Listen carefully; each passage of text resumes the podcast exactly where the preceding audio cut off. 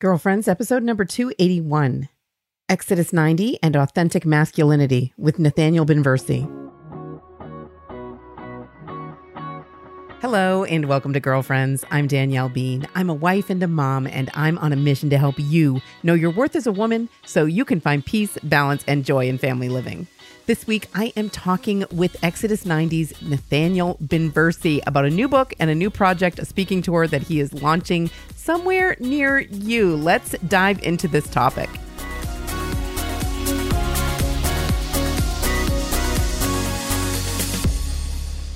Hey, welcome. I'm so glad you are here. Welcome to the Girlfriends Podcast. If this is your first time ever listening, Welcome. I'm so happy you're here. I hope you're going to enjoy what we're sharing here and want to stick around for a while, become a real, authentic member of the Girlfriends community. If you already are a member of the Girlfriends community, if you listen regularly, I want to thank you for that too. I want to thank you for all the ways you contribute to the things that we share here on the podcast and the ways that you encourage and support the important topics that we take up here on the podcast.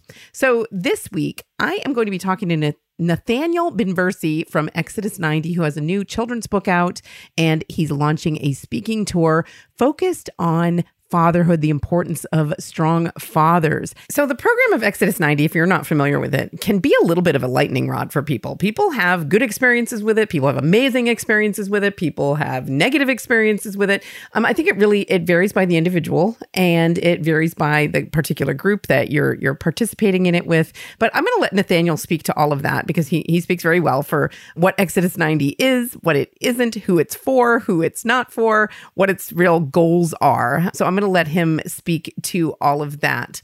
But the, the even more important thing that I think we should be talking about is how to support strong fatherhood. Like, what is authentic masculinity? What is fatherhood? What is the value of it in our culture, in our world? In what ways does our culture denigrate fatherhood? We talk a lot about the ways our culture denigrates motherhood. For sure, I do in uh, my book and study through Ascension, Momnipotent, in other kinds of resources that I share, and a lot of the content that we share here on the podcast. I, I talk about that all the time.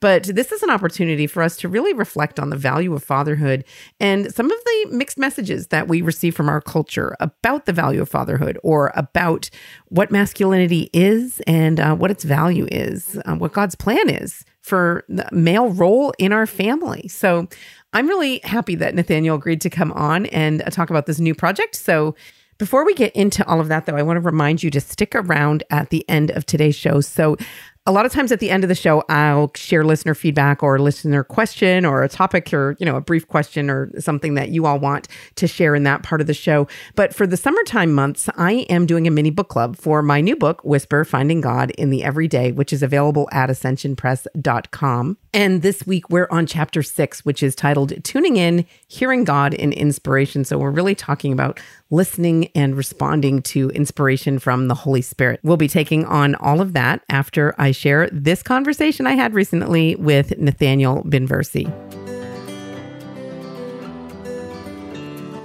Hey, everybody, welcome to Girlfriends. I've got a special guest joining me here on Girlfriends today. Nathaniel Binversie is joining us. Nathaniel is Director of Content for Exodus Inc. He's an author, speaker, and host of the Exodus podcast. More importantly, he's a husband and a father. That's part of what he's here to talk about today. Before he worked for Exodus, he worked in collegiate ministry, including three years with Focus. Nathaniel holds degrees in philosophy, Catholic studies, and a master's in theology. And he currently lives in Fort Wayne, Indiana, with his wife, Sherry, and their two energetic and beautiful daughters, Lucia and Anna Sophia. Nathaniel Binversie, welcome to Girlfriends. Hey, thanks so much, Danielle. It is great to be here. I'm excited to have you. So, you know, when Girlfriends started, we didn't usually have guys on. I mean, I think I I had a pretty steady like 3-year track record.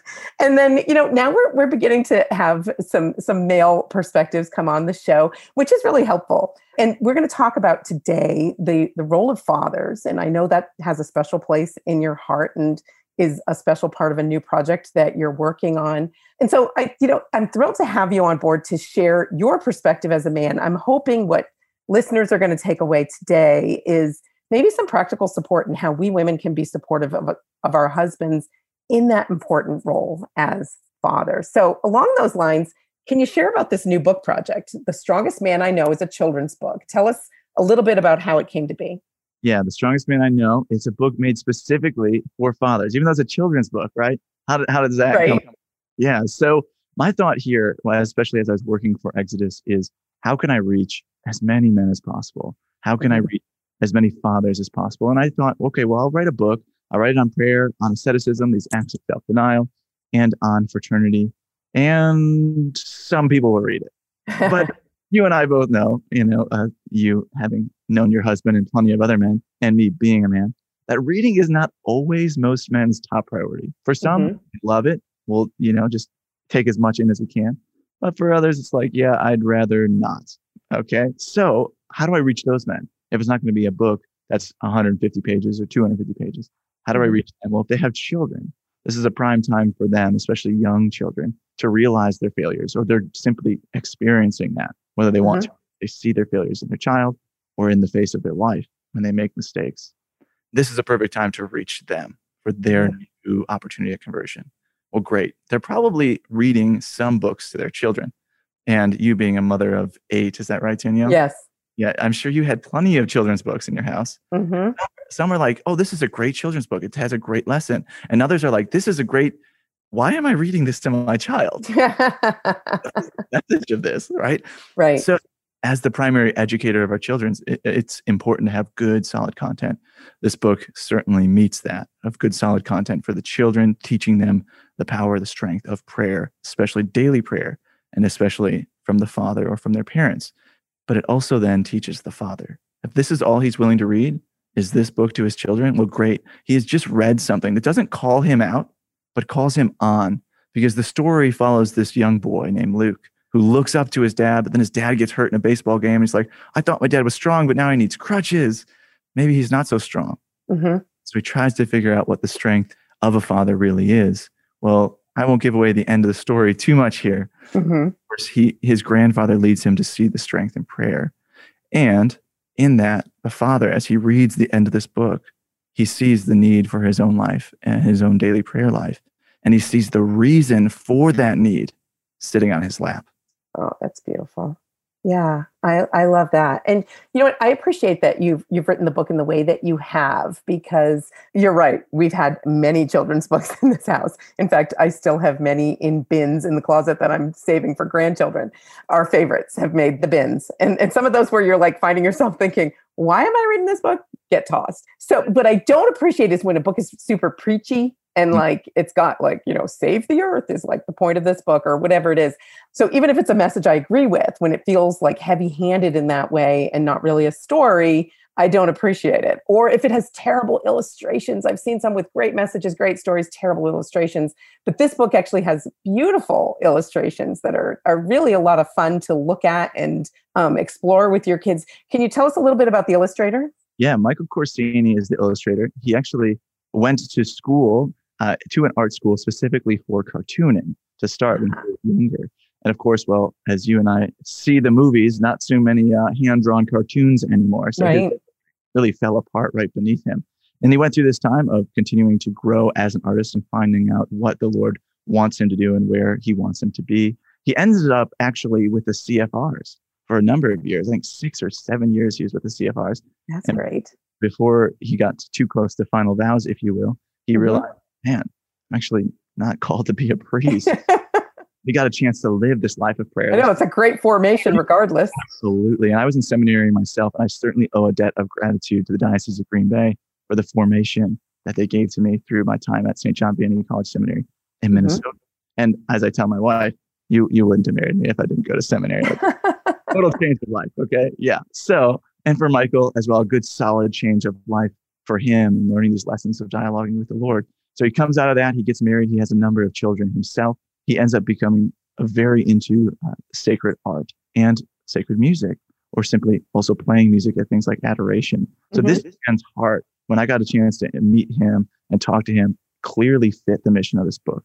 He understood what it meant to be a father. He understood the need for daily prayer, mm-hmm. and he has beautiful images. So he got to take the time to to paint, hand paint all of these beautiful images of this young man and his pursuit of the strongest man that he knows. And it's just a delight to see not something digital, but something really hand painted and, and quite beautiful, not overly realistic because right. he does really realistic things, But what he Mhm. mentioned to me is if I go overly realistic, sometimes it's it's hard to connect with who that person is if you're trying to put yourself in the story. So he did a good job of being beautiful, but not overly realistic at the same time. It's a, it's a great mix. Yeah, I really I love the illustrations and I think they fit perfectly with the text. So they you did a really great job pulling out that theme of the strongest man I know, which I also appreciate that theme because this is the daunting thing for us as parents, right? Where our kids idolize us. And I remember one time one of my kids asking me when I was going to confession like why why would why are you going to confession? Like what do you even have to say in there? You know? Like and I was like, "Oh shoot." like this kid thinks something great about me, you know? And that's, you know, both the privilege, but also the huge responsibility of parenting is being real and being human with our kids and being real about some of the ways that we fall short of that perfection, but not presenting it to them in a way that sets the bar real low. And, you know, this is, this is how everybody is and you know go ahead and mess up. But i, I love that the, the theme of the book is really just encouraging and inspiring toward toward yes an ideal um, but in a realistic way. Yeah, my wife always makes sure that her and I have this understanding of being able to apologize to our children for our own failures as well, and not kind of having that pridefulness or perfection there, so that they can see that, but at the same time, setting that good uh, model of as close to perfection as we possibly can strive for, right? right So I certainly saw that, like, okay, we're going to inspire dads to do great things. What I didn't see is kind of the flip side of that when I wrote this. And a young man was reading this book. He's probably a year or two out of college now, and he's entering seminary this fall as well. Mhm. And he was reading this book to my daughter as he was visiting my family and I. And he read it and he's like, wow. He starts crying himself reading the end of this book. And he said, My dad, I never really saw him as a super strong guy. He wasn't physically strong. He wasn't really all that great at, this, that, or the other thing. Mhm. But he prayed for us every single day, wow every day. And now I just am awakened to the gift that that is. And that's healing for me to see the strength that my dad had to pray for me and is That's still every day. wow yeah that's beautiful and I, I think you're going to find that as the book is getting out more and more that you might be surprised by some of the ways that it's going to touch people and change their relationships with their own dads and with their kids so there's a website that's specifically for the book is that right That's right. The strongest man I know.com. Okay, so we'll definitely have that linked up in the show notes. But the book is just a starting place, right? It's sort of a launching of a larger project. Can you share a little bit about that? Certainly. Yeah. So as as mentioned in the beginning, I just have such a zeal to reach as many men as I can. And for the sake of the whole family, right? I Mhm. know going through the man certainly can change the life of the whole family and bring a new uh, encounter with the Holy Spirit there through just his change of even human character. So, through my work at Exodus, we found with men writing in about their testimonies and how their lives changed, they often had the very same theme. And that Mhm. essentially that they learned how to dispose themselves to receiving the graces that God has always been offering them every single day. In a time where they might be impatient with their children and not hearing or seeing the graces being offered to them because they started living a daily prayer life, a life of daily self denial, a life of daily fraternity. Now they're like, whoa, I can, I can hear God. I can experience self denial and, and put others first, and I can hold myself accountable. Now, when I'm impatient, I can see that, I can acknowledge that, and I can change my life and, and respond to God's grace right there. Wow. So Exodus 90 is one way of doing that, but it's not like a requirement of the church. Do Exodus 90 or you're not making it to heaven, right? That's just not the way it is. But to live the Christian life isn't optional. To live a life of prayer, a life of asceticism, and a life of fraternity isn't optional. And those are the things that we have found that are what is disposing men to receiving the graces God is offering them. So we're going on tour. My family and I feel very called to mission and we always have been. I was a focus missionary before this with my my wife and my daughter, and we have two children now. So we're packing up into a truck and a fifth wheel RV, and we're just going to go to as many churches, as many pubs, as many places that we possibly can to speak to men and be invited in there and encounter them and have like fun with men too, right? So like, let's do a night at the beer garden. Okay, like bring the beer, let's have a good time, but then let's talk about how we're going to change our lives because we all deep down as men already want to. Like I said, especially as fathers, we see it in the faces of our wives and our children when we fail, whether we acknowledge it out loud or not. Mhm. We see it and we do want to become better men. Well, we got the key to it the Christian life. Let's teach it. So the tour, the one thing missing tour, uh, is is what specifically for men. That's who you're hoping will attend these talks. That's correct. Yeah. Okay, but your wife and your kids are coming on the road with you. Oh yeah, oh yeah. And if my wife gives a talk here or there to women, that is excellent as well. She's an awesome mom, to say the least, and super mm-hmm. patient. She's got to deal with me, so she's already a you know, so it's she's a she is a gift to say the least, and always so joyful, just as you are as well, Danielle. So it's it's a gift uh, to have her as my wife, and happy to share her that's, graces with others. That's wonderful. So the tour is called the One Thing Missing Tour. What what are you referencing with that that name for it? Yeah, so the one thing missing being the ability to dispose ourselves to the graces that God is offering. Mm-hmm. We're not able to do that as men, and we don't even know it. Like we're striving after we want to we want to become better, right? Well, maybe if I just stop looking at pornography or if i just stop drinking too much or if i just stop staying at work too long or stop being on my phone in front of my kids then i'll be better mm-hmm. well sure those things will help you become better. But if you first and foremost dispose yourself to God's grace, He's already with you when you want to look at pornography. He's already with you when you want to stay at work too long or drink too much. He's there and He's offering you graces to stop or to say no way before that, hours mm-hmm. before that. So if you learn how to dispose yourself to God's grace, man, you're going to make the right decisions before you even get to those places of temptation and you're going to be better for the right reasons and for other people. So that is the one thing missing that we're teaching. I love that. I love that. I think that's so important. I think everybody needs that message, but I, I love that it's tailored especially to men and that you're speaking to them in particular, man to man. I think that's so important. So if people are interested in having you come, like where are you going to be? Do you already have a plan in place? When does it start? All of that. Yeah. So we have three stops so far as our initial beginning here, and they're all in Oklahoma. Okay. They're in Tulsa for their theology on tap, and then the University of Tulsa and Oklahoma State University. And those are all in August. Uh, okay. Uh, the exact dates are not yet set, so we'll work on that. But okay. But there's a website people can go to get information about like where you'll be and maybe to like request come out this way, that kind of thing. Yeah. So the strongestmaniknow.com slash tour. So this okay. slash tour. And at the very bottom, if you do want to make a request, our email is there support at binversiandcreatives.com. And you can send in a message saying, hey, we'd love to host you and bring you in and uh, have an event at our church or our local community, whatever. We're happy to, to start booking those for sure. Yeah. Well, I'm excited to watch as this happens. You know, we're recording this at the beginning of June and you're mentioning this tour is starting in August. It'll this show will publish sometime in between there. So head over to the strongestmaniknow.com to get more information about the book and find out more about where the tour is right now and um, other places I'm sure you're going to be booking in the meantime, Nathaniel. But, you know, so the start of all of this in, well, your focus missionaries first, but then you're, you've transitioned into working with Exodus and Exodus 90, which people may or may not be familiar with. So just, you know, as a background, can you describe briefly for us what Exodus 90 is and, you know, what its goals are, how it works, that kind of thing?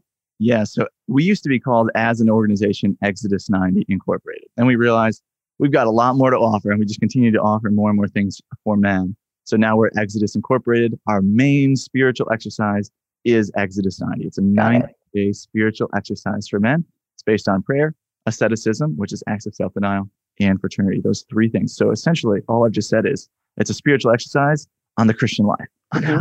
the Christian life, right? which is a, a beautiful gift to men. It's so simple. It's just the life we should be living. Now, it's a time of purification. So it's the life we should be living far more intensely for 90 days. Men read through the book of Exodus for those 90 days, and we follow the Israelites as the Israelites fail, even though God is totally leading them to freedom. They still mm-hmm. work a golden calf in the desert. You know, we fail too in those 90 days. We don't live it perfectly, but God is faithful to us, and we learn how to be faithful to Him as well. And in those 90 days, we have a list of things for prayer, a list of things for asceticism, and a list of things for fraternity that men take up for all 90 days, mm-hmm. including mm-hmm. no alcohol, no sweets, no sweet drinks, no snacking between meals, two small meals and a large meal every Wednesday and Friday, no meat on Wednesdays and Fridays. You have this daily reading and daily reflection from the from the book of Exodus and a reflection that goes along with it to help you from slipping into despair or into pride in the midst of this.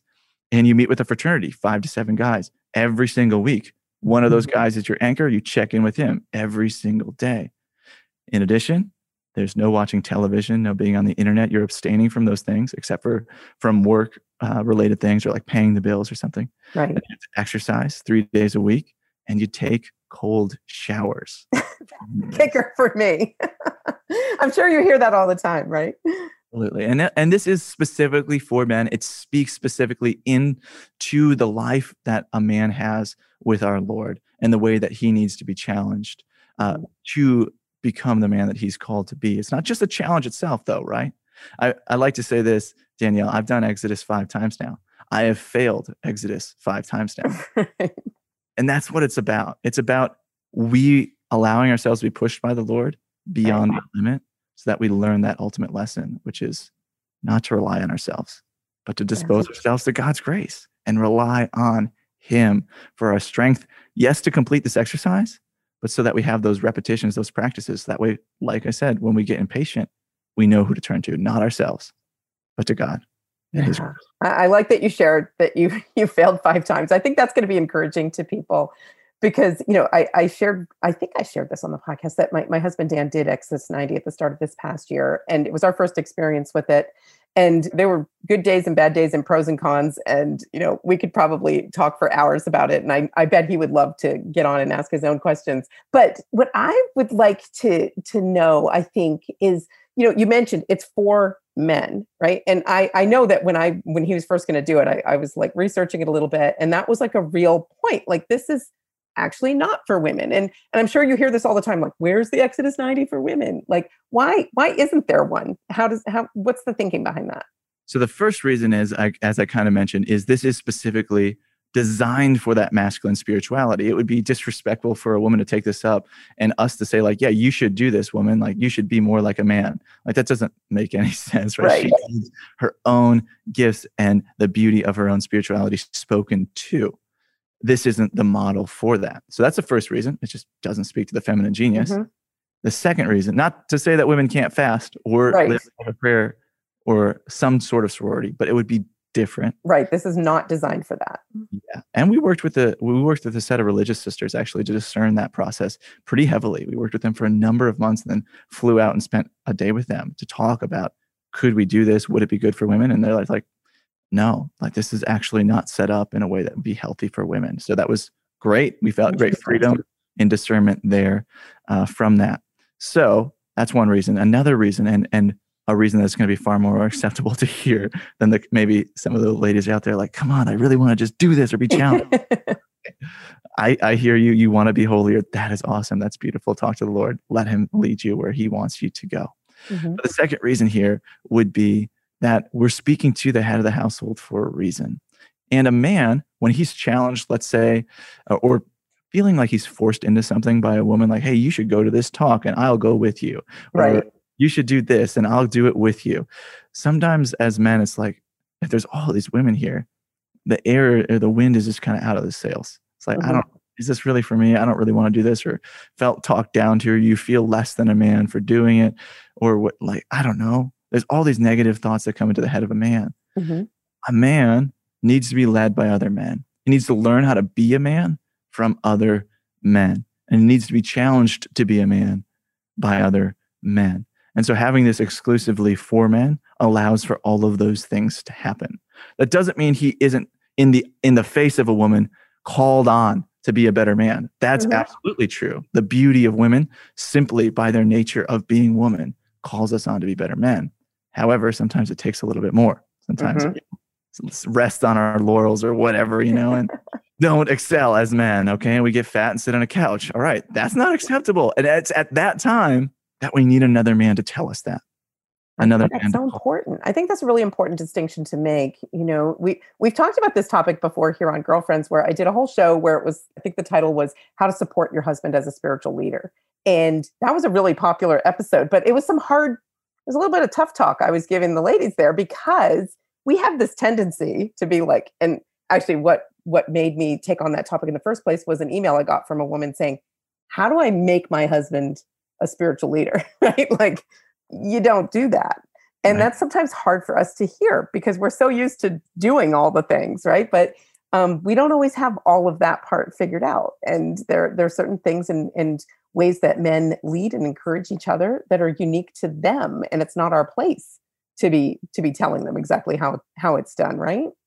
Absolutely. I actually have a counterexample that I think fills this out even even more, Danielle. So when when I was speaking with a mentor of mine early on in my marriage, I said, "Man, my wife doesn't pray the way that I think she should be praying, and she should be doing this instead, or our family should be doing this, and I'm the spiritual head of the household. So like, how do I help her do this or that?" And my mentor is just like, "You're not your wife's spiritual director. you're her husband, like, and you're trying to do the wrong thing here." Mm-hmm. Uh, so that's it was a beautiful thing for me to see, and it's like, all right, well if I want my wife to engage more in this or in that, well, what can I do for her to grow in her own faith? Mm-hmm. Well, it was to allow her time to be around good and holy women who would call her on and, and help her and model for her what it means to be a good and holy woman. Right. And so I made time for that. I had to make time for her to have that time. So taking care of our one child at the time and making sure she can go to mom's group or she could go to her women's Bible study or her women's book club. Mm-hmm. So from a counterpoint, then back onto the the women for the the the husbands, like, all right, so you're not your husband's spiritual director. You're never going to make him the leader by leading him to be the leader. Right, right. That's the ironic thing. Like you're asking that question, I'm not sure you know what you're saying. but it's, I mean, I love the desire. It's certainly beautiful, and I see the difficulty, women. So anybody out there, it's like, well, I'm just in this frustrated spot. Right. I see it. That's why I'm doing what I'm doing. Okay, like that's why mm-hmm. I want to go on this tour. I am with you. Right but unfortunately it's going to have to come from another man for him to get called on. So make the space. Right. it's going to probably take a while but make the space for him to go to an event like this tour if it ever comes to your town. Uh, to be at a men's bible study. Go and talk with maybe a man who you know might invite him into something. Mm-hmm. go out to beers with that guy. Whatever to allow other men to kind of lead the way. Right right. Okay well okay so getting back to Exodus 90 because it's been a little not I wouldn't use the word controversial, but it's got mixed reviews. Okay. Um, I know that one of the critiques that I've heard is like it's this macho club and in, in a way that's you know not helpful or a competitive spirit. What would your answer be to that? Certainly. I think that that gets that response, especially from men who aren't doing the daily readings. Mm. And that's because it's just taken the wrong way, then, right? Because the readings are supposed to learn, make you learn how to get on your knees and mm-hmm. not fluff up your feathers. It's the very opposite. But if we just see it as a list of disciplines to follow, like, oh, I'm going to take cold showers for 90 days and I'm going to tell everybody about it. Right. That's the wrong thing to do. Yeah. But unfortunately, a lot of men, they, they'll be like, oh, it costs $10 a month to get the readings. Uh, I'll just do the asceticisms. And unfortunately, that's dangerous, mm-hmm. men to do that. At the same time, why do we charge then $10 a month? Well, because people quit if they're not committed financially. so we tried, we, we got that smallest threshold possible where it's right. cheap enough for men to say yes, but enough for them to be committed. It's they're invested, right? Right. Men's psyche, you know, just doing our best to reach as many. yeah. So is it about that? Absolutely not. In fact, mm-hmm. all of us here in the office, we really despise anything that's like suit of armor, you're the man, man up. No, Mm-hmm. Get on your knees and let the Lord do the heavy lifting. Let Him teach you how to do that. That way you can lay your life down for your bride, for your wife, for your children. This isn't about you and how strong you are. This is about how much the Lord's going to work through you for your family. So that is my response. I mean, I'm, the writings don't echo it. If any person would take a read through the writings that go along with the scripture each day, it's like you're not going to find it. It's not what it's about. Yeah. Right, right. But it is a hardcore thing. Absolutely. It's a large undertaking. Do you recommend men take it on even if their wife is hesitant? What point does the wife get a say in this? Because I know, speaking as a wife whose husband just did it, it really affected my life as well. I wasn't doing the program, but it, it certainly affected the, the way I was living. Yes. So we have a video that we made this last year that's very short. Uh, shouldn't say very short. Let's say nine, ten minutes or something. Mm-hmm. And it's uh, called The Exodus Man and His Bride. And it's about the man preparing to have a good conversation with his wife yeah. about Exodus. And it's important to have that conversation because, yes, you're right, Danielle. Like Exodus, if any man does it and he's married, is going to absolutely, without a doubt, affect his family. Mm-hmm. No TV. Well, are you going to watch movies with your wife anymore? Well, right. what are you going to do? How about no meat on Wednesday and Friday? What, when are you going to tell her about that? Are you going to tell her the first Wednesday that appears and she serves you meatloaf? Right. Like, what are, you, what are you, what are you gonna do? Like, that's gonna be terrible. Oh, sorry, honey, I'm not eating this food that you took all day to prepare. Mm-hmm. Okay, like that's that's not what it's about. As you probably can tell, Danielle, from all that I've said so far, the things that I'm doing for men are for the service of the family. Mm-hmm. Exodus 90 and all of the Exodus spiritual exercises that we have are no different. They are for the service of the family. So when they get in the way of the family, they are secondary to that. So let's say it's your anniversary and we tell this to the men. It's your anniversary. You're giving up wine. You're giving up alcohol. And not on your anniversary. You go you have a glass of wine and you have a dessert and you celebrate your anniversary because that is a huge gift, of the font of the sacrament of marriage. Like you celebrate that, right? Mm-hmm. So communicating with your wife first and foremost is important right. so that your wife understands what's going on but then always putting your family first not to the detriment of even doing the spiritual exercise sure but having good communication and and putting them first so that it's at the service of the family and not the family at the service of your success in exodus 90 yeah i think that's a really important thing to underscore because um, certainly it was my experience that dan and, and his particular group eh, had that that mentality for sure. It was encouraged like you're not doing this at the expense of your family. You're not doing this separate from your family. So things could be flexible to a certain extent but at some point there there's a limit to the flexibility right like how do you recommend people find that balance or a particular group do you think it's okay for example if there's a particular group that says okay we're going to do exodus, exodus 90 but not these parts or you know something along those lines yeah my first response to that last aspect is is no is mm-hmm. do all of exodus 90 as best as you can. If the Lord's asking you to do something, he's he's not asking to divide it. So he's either asking you to do it or he's not most likely. Certainly you could seek counsel from your local spiritual director or priest or whatnot to find proper adaption if necessary. Mm-hmm. Seek it out just for a dispensation. He's probably take it as the first and foremost, probably calling you to do all of it. From the perspective then of you know dealing with the wife and that relationship, I would say this like in the last response I had, it kind of seemed like, okay, well, this won't be too bad because it's at the service of the family. And the reality is, as you experienced, Danielle, it's going to be hard for the wife sure. and a change for the children as well for those 90 days. My question to the wives when they ask me this or propose this every time is, do you want a better husband or not? Mm-hmm. And always their answer is, well, yeah, of course I do. What are you willing to sacrifice for a better husband? Are you mm-hmm. willing to sacrifice a bit of change for the next 90 days? to have a better husband for the rest of your life. Right. Your choice. Yeah, that's that's a powerful way of looking at it. And that said, though, I, I think for sure, you know, from my own experience, and I'm thinking back like different times in our life, that it probably wouldn't have been a good idea for for Dan to take it on during a certain stage of our lives, or you know, depending on what other other obligations you have and what else is going on in your life. So I think it really is important to know what you're taking on and have that kind of open communication about it. Yeah, I would totally agree. Like my my teammate James here, co-founder of Exodus, he had his first baby, and I remember when the year that he had his first baby, he's like, "I'm not, right. I don't want to do Exodus this year." Now, me on the other hand, when I had my first baby, I was like, actually, I feel like the Lord is asking me to do this because it's making me very much more attuned with my family's needs and not my own. Is Exodus made for everybody? Yeah, probably, but not for everybody all the time. Right. I totally agree with you, Danielle. Like, have that conversation with your husband if you're concerned be open to it being difficult. Like I'm not going to sugarcoat anything. It is still hard for the family, mm-hmm. But it is totally worthwhile if your husband's willing to commit, and if he's willing to commit for the right reasons.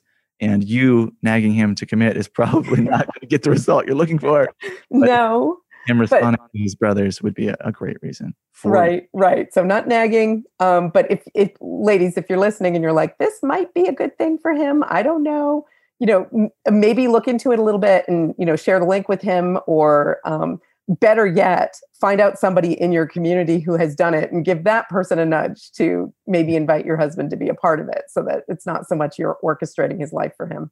Yeah, absolutely. Yeah. Well, we're out of time here, Nathaniel. But so just to reiterate, the strongestmaniknow.com is where you can get information about the book, where you can get information about the tour, the One Thing Missing tour for men that you're launching this August. Um, and then for Exodus 90, where, where, what's the main website for that? Main website is exodus90.com. So simple okay. Exodus and then the numbers 90.com. And I'll throw out as well, just so the women know, for the book and for the tour.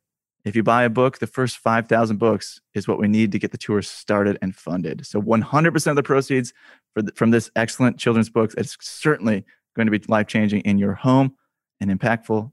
100% of the proceeds as well go straight to starting this tour to bring freedom to more men. So Excellent. thank you in advance for your purchases there. Absolutely. Well, we'll have that all linked up in the show notes at ascensionpress.com for you. Nathaniel, thank you so much for coming on Girlfriends today. It's been a real pleasure talking with you. Absolutely. Thanks so much, Danielle. Right, we've got more of the show coming up, but first, a quick break. I'm Danielle Bean, and you're listening to the Girlfriends Podcast. I'm Jeff Cavins. I wrote The Activated Disciple because I know how easy it is to practice the faith and to study it, but what if we lived our entire lives without doing what we learned? God doesn't just call us to be students, He calls us to be disciples, to look and live like Jesus. If you yearn for a life that moves beyond just studying and believing, if you yearn to become an activated disciple, then this book is for you. The Activated Disciple teaches you how to take your faith to the next level so you can become an instrument for God to transform the world. To order The Activated Disciple, visit ascensionpress.com or Amazon. Welcome back. Now we're at the point in the show where we're doing a mini book club for my new book, Whisper Finding God in the Everyday. If you haven't yet gotten your copy of Whisper, it is available at ascensionpress.com. The link is in the show notes for this this show and all of the episodes of Girlfriends, but it's also available on Amazon if you're if you'd rather uh, purchase it there. It's available on Kindle and uh, soon to be available on Audible as well. A few weeks ago, I recorded the audio version, and um, I'm told that's going to be available toward the end of the summer. So you want to be looking for that if you prefer to listen to your books. Um, but I hope you do have your copy because it's kind of fun to go through chapter by chapter and have you actually be reading along as we're sharing here in this mini book club that we're doing here on Girlfriends each week. So this week we're looking at chapter six, which is called Tuning In, Hearing God in Inspiration. And in this chapter, I talk about practicing listening for the voice of the Holy Spirit. Now, this is what it's all about, right? Uh, this idea of wanting to hear God's voice. And of course, that's the major theme in all of my book Whisper talking about how can we how can we hear God's voice? How can we know what he's speaking to us, what he's whispering to us even in the ordinary events and activities of our everyday lives. And you know, it's specifically thinking about the voice of the Holy Spirit. You know, some of us think about this concept of discernment and we get stuck there like we make it more complicated than it needs to be. Like, say you're going to make a big decision. This is part of what I share here in chapter six in Whisper is like, say you're going to make a big decision, whether you're deciding as a young person where you're going to go to school or whether or not to get married or if you have a religious vocation or when to get married or whether or not to take a certain job or to change your job or to move or, you know, things that feel like a big deal. Sometimes we, you know, of course we should take these things seriously. And as parents, there are many big questions we have to take on with regard to parenting. Like, how are you going to raise your children? How are you going to discipline your children? How are you going to educate your children? All of these things are important, but it's also important to not get too caught up in the idea of discernment, so much so that we feel paralyzed and like we can't make a decision. So, uh, part of what I share in this chapter is that sometimes it's simpler than we think. That God, God's will isn't often complicated to figure out. Like if you're wondering what God's will is for you right now, like look around you. He, he's telling you, like with the things he's putting before you to do, the next right thing to do in your home, in your family, in your marriage, in your workplace. That's what he's calling you to do. That's God's will for you. And also the desires of your heart. Sometimes we discount that, we negate that. I know when I was younger, I would sometimes be suspicious of my own motives. Like, oh, if I really want this thing, maybe maybe that means it's a bad thing for me. Maybe I want it for selfish purposes. And of course, that's possible. But you know, the desires for good things that God places on our hearts are part of how He communicates His will for us. Um, I shared this story in in chapter six of how somebody asked me once how I discerned I was called to be married, and and specifically, how did I discern that God was calling me to marry Dan in particular? And I didn't really have an answer for that because I didn't feel like I had done a whole lot of discernment, frankly you know, I, I was living out my faith. I had a prayer life. I was, you know, living a sacramental life, which are important things to being in tune to what God's will is for you. But if all of those things are in place, it's often not that complicated. Like, you know, I, Dan and I were in love with each other. We were crazy about each other. We couldn't wait to get married and start a family. It just wasn't a discernment. It was like, we are doing this thing. Yes, yes, yes. And so sometimes it's like that. And just because you want something doesn't mean you need to hit the pause button and start second guessing yourself. And then the other thing that I share in this book, in chapter six especially, is a little bit of some thoughts that I learned from Father Jacques Philippe. Are you familiar with him? He has an excellent book. If you're at all wondering about, like, how do I listen for the voice of the Holy Spirit? How do I listen to God's voice? Is this something I can get better at doing? Yes, it is. And I, I love his book, In the School of the Holy Spirit, which kind of, it's a tiny little book. It's small, it's thin, it's super accessible, super practical and it feels very doable when you're when you're reading it. And he kind of walks you through like how to get better at how to be more intentional about listening for the voice of the holy spirit.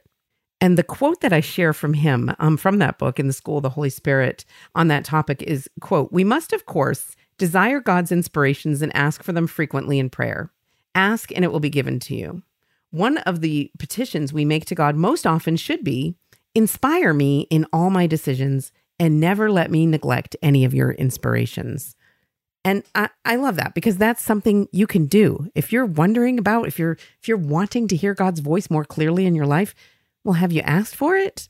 Have you asked God to inspire you with what his will is for you? Have you asked God to help you to hear the voice of the Holy Spirit, to hear the things that he's calling you to, the things that he's calling you to do, to know his will, and then asking for the grace to do it?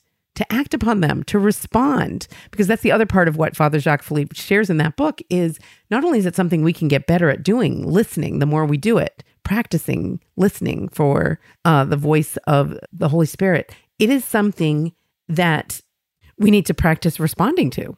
Just asking for the grace, first of all, to know God's voice when we hear it, but then asking for the grace to respond to it because that encourages us along that path of our relationship of being in tune with and listening for the voice of the Holy Spirit, God's voice in our lives. Inspirations of the Holy Spirit is when we get in that habit of responding to them, not ignoring them. That it's sort of a cycle, right? It's listening, asking for them, listening and responding when we hear them. So I definitely recommend Father Jacques Philippe's book. And and I, I shared more about what what he shares as well, as well as some inspiration from uh, Saint Therese about listening for the voice of the Holy Spirit and Saint Faustina as well in what she shares in her diary and her reflections on divine mercy, her sharing of revelations that she had in visions that she had of Jesus himself. I think that's so encouraging and so inspiring um, in very practical ways. That's what I share in this in this chapter practical ways that I feel encouraged and inspired and I,